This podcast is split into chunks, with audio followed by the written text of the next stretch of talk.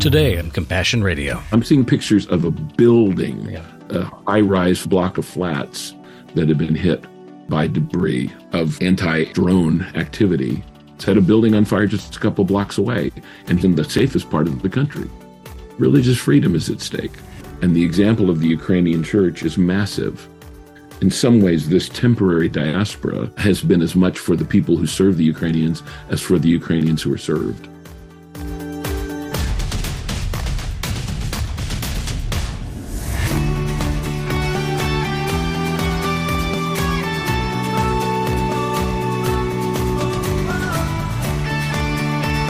From the front lines to where you live, Compassion Radio is here to bring you the story of God's people doing God's work God's way, no matter what might be standing in the way. Thanks for joining us today. On two previous programs, we've got the latest on our Serve Ukraine project from our friend and partner, Fred Heumann. We wrap up the latest from him today. Previous episodes are available, of course, in our podcast archive at compassionradio.com. It's been fascinating so far, so if you missed any of it, check it out soon. And now to the rest of the story, as they say.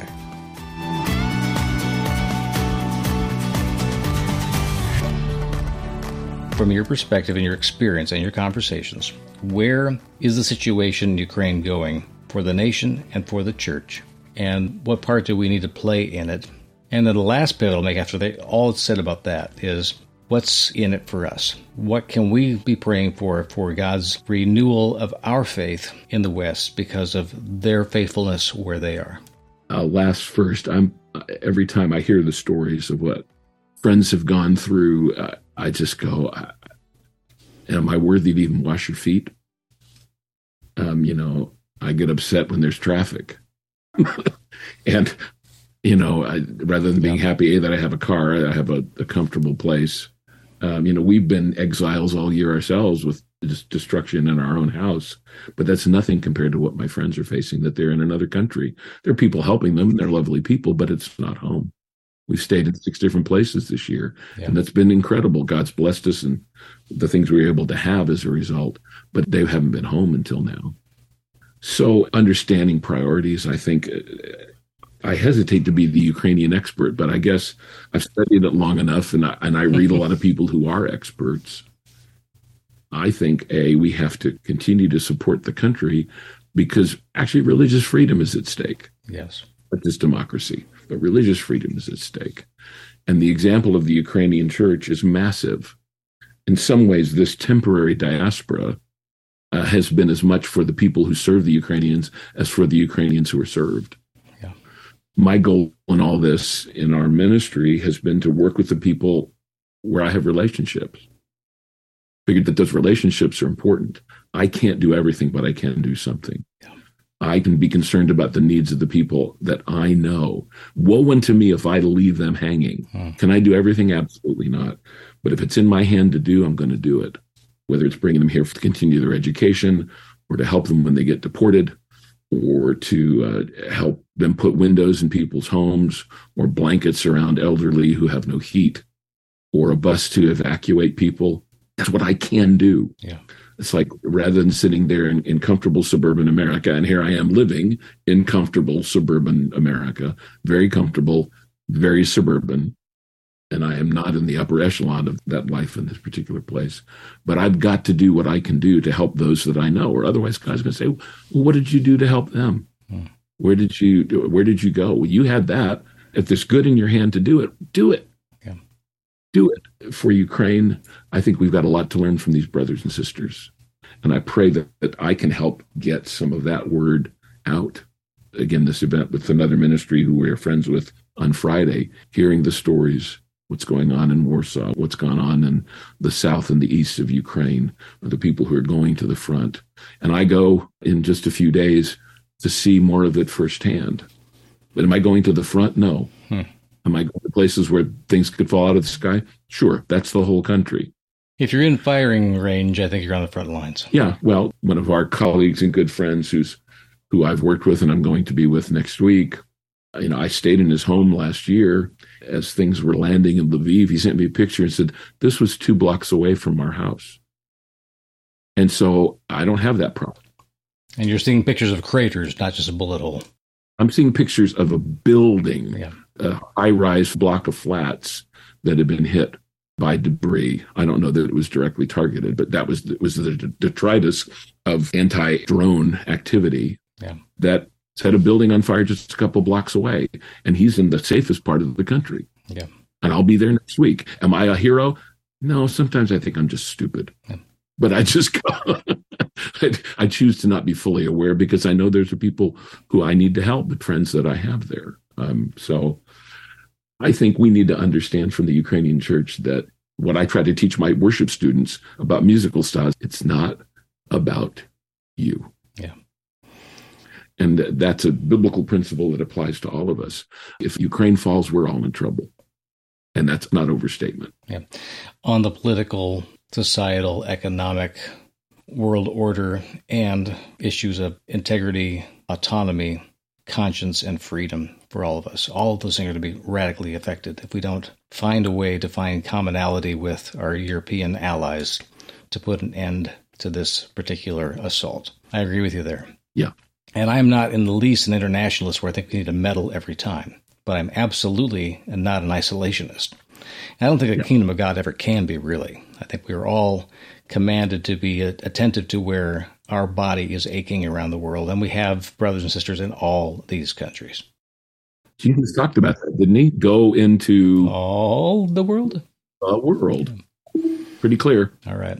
Uh, Fred, last word. What do you think we need to be focusing on praying for specifically in the days to come? Well, for the Russian propaganda to have less effect in our country, in our political sphere, in our church. Um, I mean, I'm going to be there for the next three weeks. Uh, I appreciate prayers for that, but it's not about me. Hello. For wisdom and how we can support the church and how we can help them transition out of this when it does happen. It seems jingoistic to pray for victory, but they need to win. Yeah. And I think the perspective for the church in America to shift because there's going to be a lot of work to be done when this is done because it's, it's not going to be finished. And so we stand alongside. I do want to jump to another program with you sometime soon about the situation in Gaza and Israel. But I'll just ask you to make the chain of connection here for me between the kind of things that oppressed peoples face. And it's hard to do it briefly, but because Israel and Gaza conflict is occupying most of the news cycles now, and we're talking about something that's been on the front edge of news lead lines for the past two years, is there a connection spiritually speaking, or about bigger issues, about what's going on in the Middle East right now and what's happening in Ukraine? Is it just opportunism where they see things getting weakened elsewhere, so now there's a chance to pounce?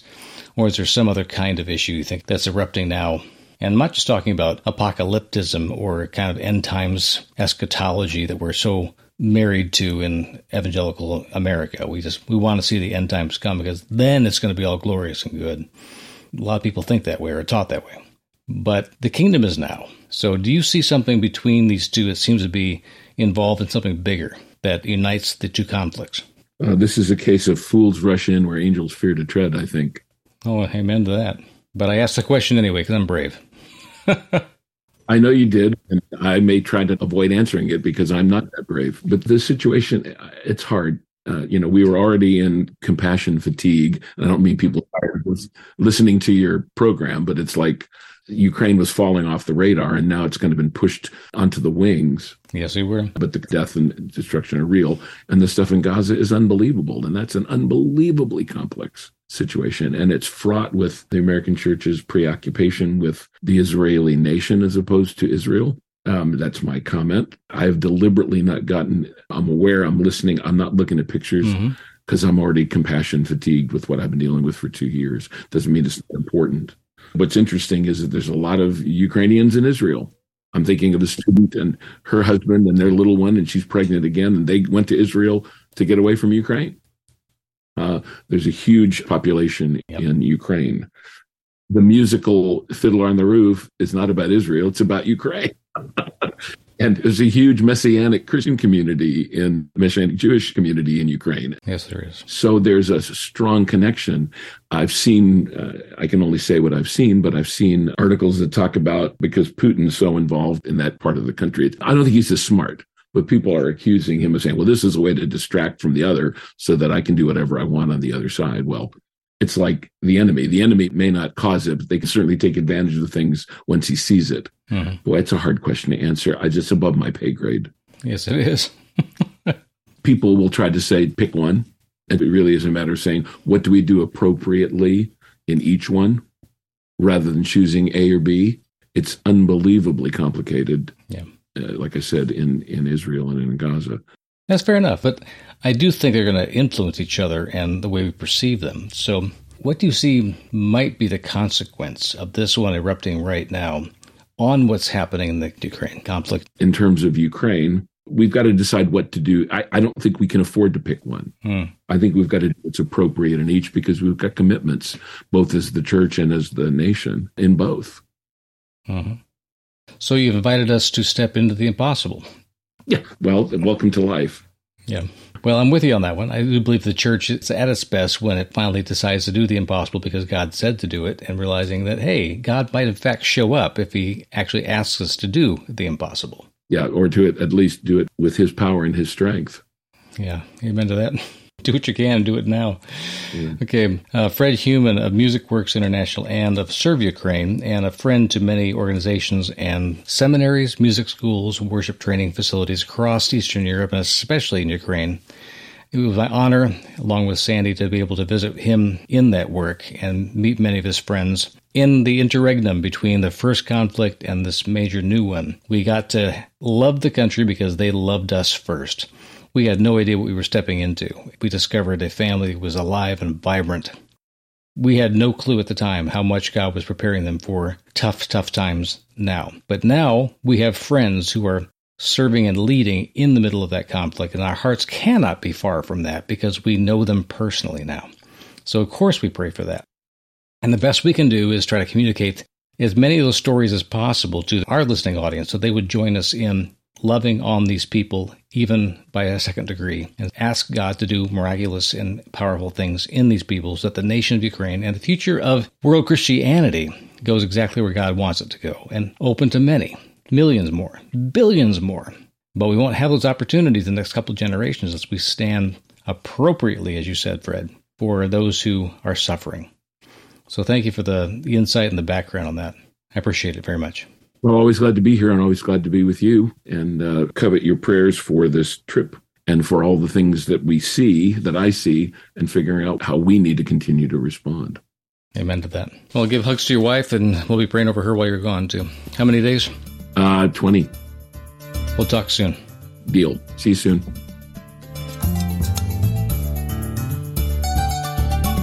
Compassion Radio will continue to keep bringing you encouragement from the Word inspiring stories from the front lines of faith, and awesome opportunities to make a difference for the kingdom around the world.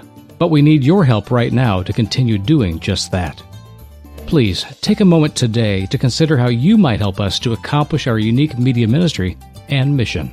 Just visit our website, compassionradio.com, or call our toll free order line, 1 800 868 2478. Our mailing address is P.O. Box 77160, Corona, California 92877.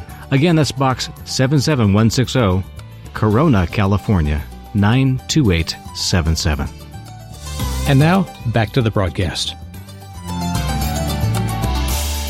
As I was concluding the production of this program, we had a few open minutes left.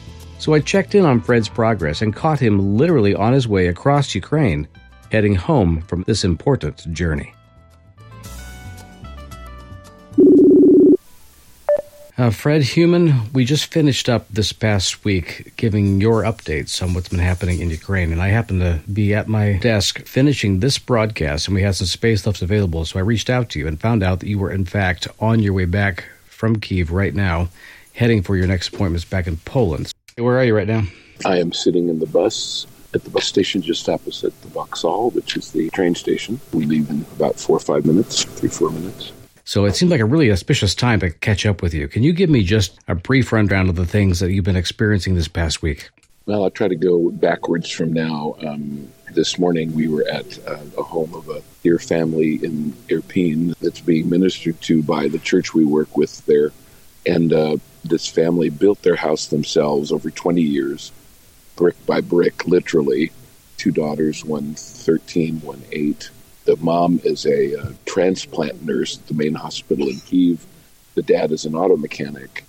They were the first two weeks of the war in their basement with 10 people right there because of everything that was happening. Then they left Bucha, uh, Irpin rather, through that famous bridge where you saw those people kind of go down and come back out like they were coming out of the caverns of the earth. They came back a week or so later, and their entire house, everything, every belonging, was torched. There's nothing. Just hearing her talk about how much she missed, but what hope she had, we were saying, yeah. we have enough money to help you get this started, and she just lost it. And of course, so did I. Marina was with us as well, and so that was very cool. Yesterday, meetings. Sunday, I spoke at Philadelphia Church in Irpin last night we had a time with about eight or nine of our students, our graduates, some who are current students at UETS, the Evangelical Seminary here, and just hearing what's going on and trying to talk about what's been happening. We told them about Marina's situation and her visa. By the way, next Monday is her appointment for her visa in Krakow. So your listeners can pray for that. But I said, you know, all this happens. I said, America is not the promised land. One of the gals at the end of the table, she says, no, Ukraine is the promised land and I thought that was particularly poignant. So I've had uh, you know significant meetings with the leadership at the school, talking about the future and what that means with what they're facing. Met with your friend Oles yesterday. We'd help get his son to the U.S. to take advantage of a full scholarship at a school in North Carolina. But then the day of, I saw Oles posted that one of their close friends, a father who has five kids, goes to church with them at New Life Church. He went into the army as a chaplain. He actually came to Christ in prison, went to the army as a chaplain, and then decided to go to the front lines. He was killed last week.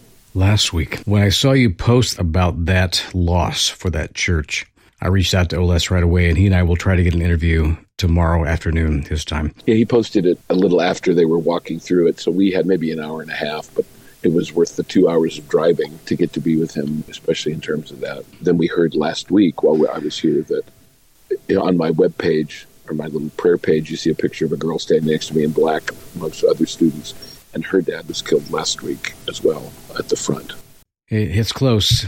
So this is real stuff for real people. These are individual stories, Fred, in a sea of loss for the nation. And oh, yeah. as I have said, you know, one death is a tragedy, a million is a statistic. Yeah. yeah. America, of course, having a hard time wrapping our minds around the loss of a few hundred or thousands of Israelis and we talk about tens of thousands of Palestinians that have died in that conflict. Right. And you're facing an ocean of a different magnitude there in Ukraine because of what they've laid on the line as a country and what the church has laid on the line. Yeah.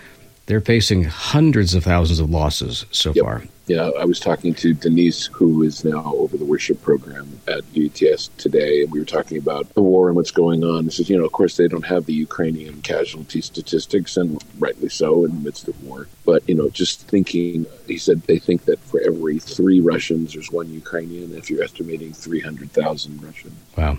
And Russian soldiers there's 100,000 Ukrainians that have been lost, not to mention the students or the kids who get co opted and taken out of the country and forced to learn Russian and all that. It's a very real, painful, personal people thing. I think the magnitude for Americans looking at this, besides the fundamental questions of what it represents, and you and I have talked about that a number of times in this program, and our last three programs have focused on that. Yeah.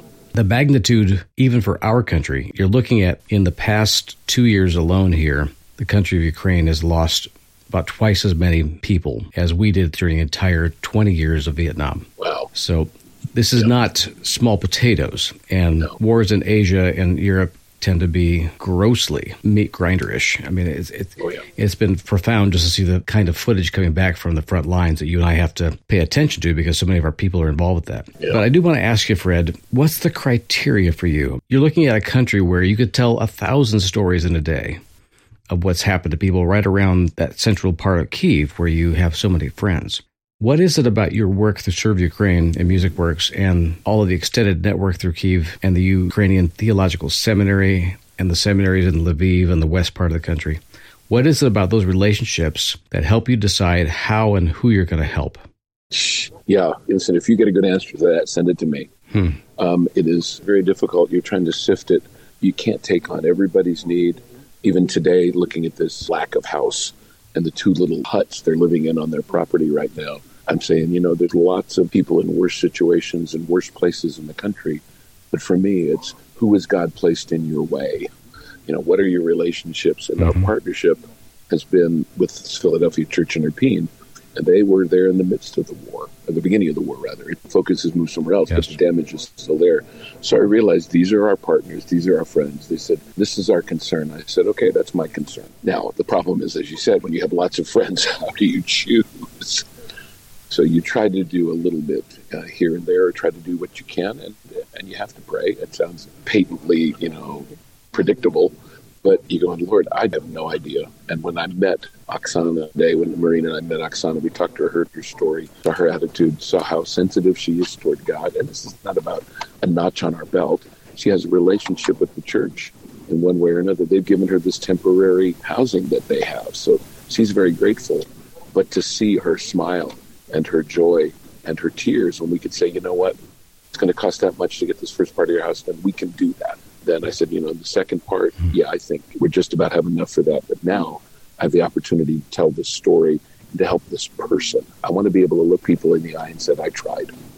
Or here's what I can do. Let me help. I hmm. don't want To. I even told the students last night, I said, guys, we have long time relationships here. I said, but if you need something, I can't promise you I can do it. But if you don't call me, I'll be very mad. You know?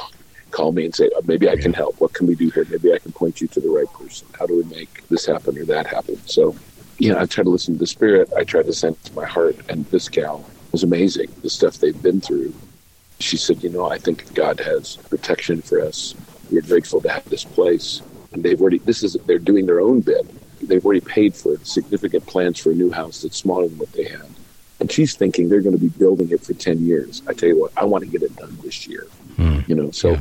I don't know if that answered your question, but you're feeling your way through. Everything is so desperate. You know, you say, well, who can I help most? Who am I most related to? What is that relationship? As this grows, you know, it's going to have to change a bit. But I think at the heart of it, it's always going to be who have we spent time with? Who do we trust? Who do we have relationship with? And how do we act on that in the way that's best for them? From 7,000 miles away, it's hard for us to imagine where do you even begin? And that's precisely why we have hands and feet on the ground and why we have friends ourselves that yeah. do this work and why you invited us to be there five years ago, six years oh, ago now. I'm old, uh, getting older. We are obviously grateful for the opportunity to be present to see what God is doing through, especially the young people that you've been able to coach and train yeah. and empower and really arm up for the spiritual warfare they're facing now. The warfare that it seems like you're facing in ministry is how to help a nation lament even yeah. before the end of the battle. Yeah. Because they need the strength that comes from grief being expressed and the drink offerings poured on the altar, all those kind of images. Yep. So I know that as you travel back today from the central part of Ukraine and work your way back into Poland, that you're asking for prayers of cover because there's so many things that could go sideways on the way back. So we're praying for you. Thank you. Appreciate it. More importantly, we're praying that God will continue to keep putting in your path the kind of people that He wants to serve. And He wants to serve the people that give, like your supporters. And the best that we can do as Compassion Radio to give you an end of your gift to help with those projects and the people that you've seen that God has said, here's the one. We'll do what we can to help you on that, Fred. And thank you so much for being our eyes and ears on the ground there. Thank you, man. I appreciate it. And this time in Warsaw is also a chance to work on another project that we can talk about later, but we're trying to do something while we're here in March for Ukrainian refugees in Warsaw. So we're working on several things ahead. So very good. I wish I was just sightseeing for the next two days, but I'll have a good time with new people. You know, someday would be nice to do that, wouldn't it? Indeed. So we're going to wrap up this conversation now with claiming God's peace and protection over you to travel and over your friends that you have to leave behind. How difficult those kind of separations could be at times like this. May God honor everything you're doing and continue to do there. I appreciate and it. And Godspeed, my friend. Thanks. Bless you and bless everybody who's listening. Amen.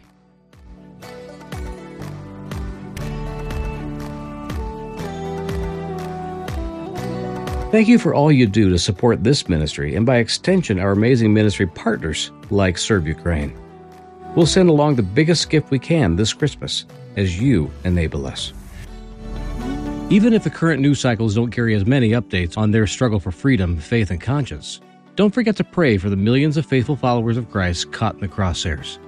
The believers in Ukraine are literally laying down their lives for their neighbors, their country, and the kingdom of God. And consider a gift to Compassion Radio this Advent season. Our brothers and sisters in faith in Ukraine are one of our ministry partners, and we'll send them as much as possible this year to help with their effort to minister to war orphans and widows. Thank you so much for making those gifts possible. Give online today at CompassionRadio.com or call us at 1 800 868 2478. Our mailing address is P.O. Box 77160, Corona, California 92877. We'll see you right here tomorrow.